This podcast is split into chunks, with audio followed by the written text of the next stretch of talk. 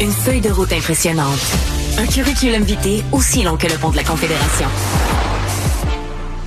C'est une histoire un peu... euh, ça fait un peu euh, conte, euh, ou, histoire de pirate, là, mais il y a vraiment un bateau. En fait, les histoires ont existé de- de trésors sur des galions, sur des bateaux où les Espagnols ramenaient l'or chez eux.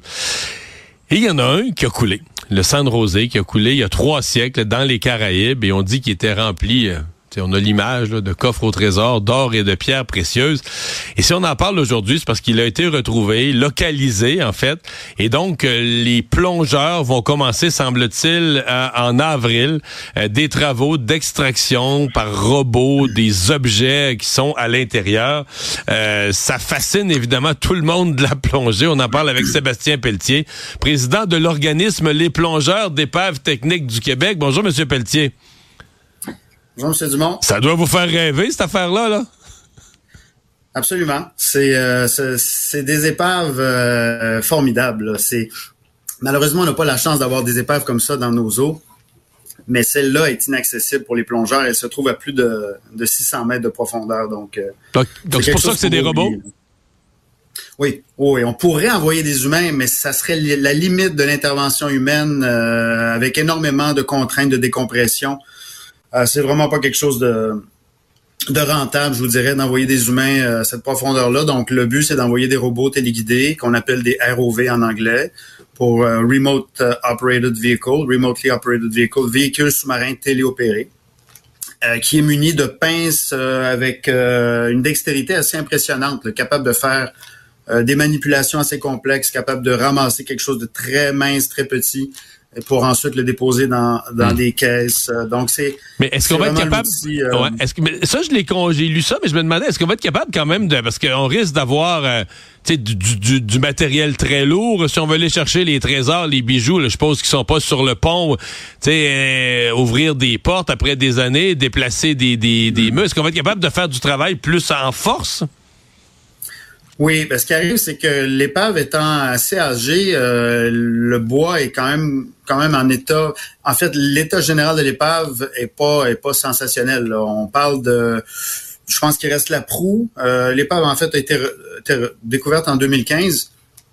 Et euh, à part les canons, euh, toutes les pièces de, de fer qui sont intactes ma- malgré le, le temps passé sous l'eau, le bois c'est pas ça. là. Le bois se dégrade le bois se décompose et le bois peut même se faire dévorer par des mollusques. Alors, à la longue, il reste plus grand-chose.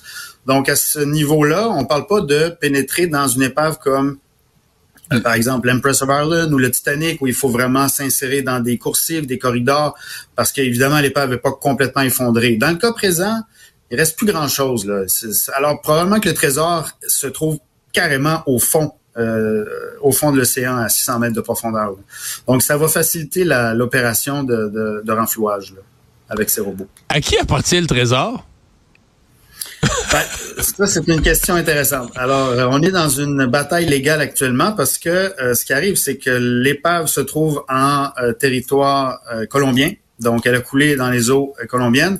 Donc, de facto, euh, le gouvernement colombien euh, revendique la ouais l'appartenance. Les Espagnols, les Espagnols pourraient dire que ça s'en venait chez nous, mais en même temps, ils l'avaient volé, aux, Exact. ils l'avaient volé aux Incas, si je me trompe pas. Fait que pourquoi le, le Pérou pourrait le réclamer aussi?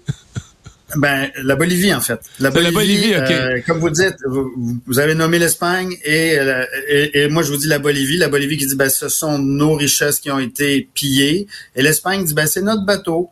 Et l'Espagne a en quelque sorte raison parce qu'elle s'appuie sur un jugement de l'UNESCO, une loi de l'UNESCO qui dit que justement le, le navire a le droit d'être euh, peut, peut être revendiqué parce que c'est le, le, le bateau, c'est le pavillon en fait qui, qui, re- qui, qui détermine la revendication. Ouais, mais si Donc, tu le viens d'aller piller les, si tu viens d'aller piller les richesses d'un autre peuple, là, euh, c'est ça, c'est gênant à revendiquer un petit brin, là.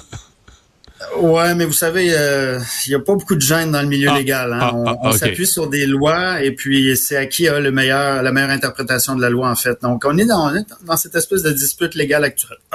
Pardon, Ouais. dans cette dispute légale actuellement. Donc euh, ça va être intéressant de voir qui euh, qui va avoir le dernier mot. Mais pour l'instant, on, on voit que ça va être des travaux considérables. Et le, butin est, d'une valeur considérable. On parle de plusieurs milliards de dollars de nos jours. J'ai Donc l'or et les pierres précieuses, c'est ça, c'est ça. L'or et les pierres précieuses, là, on parle de valeurs euh, vraiment débiles. Là.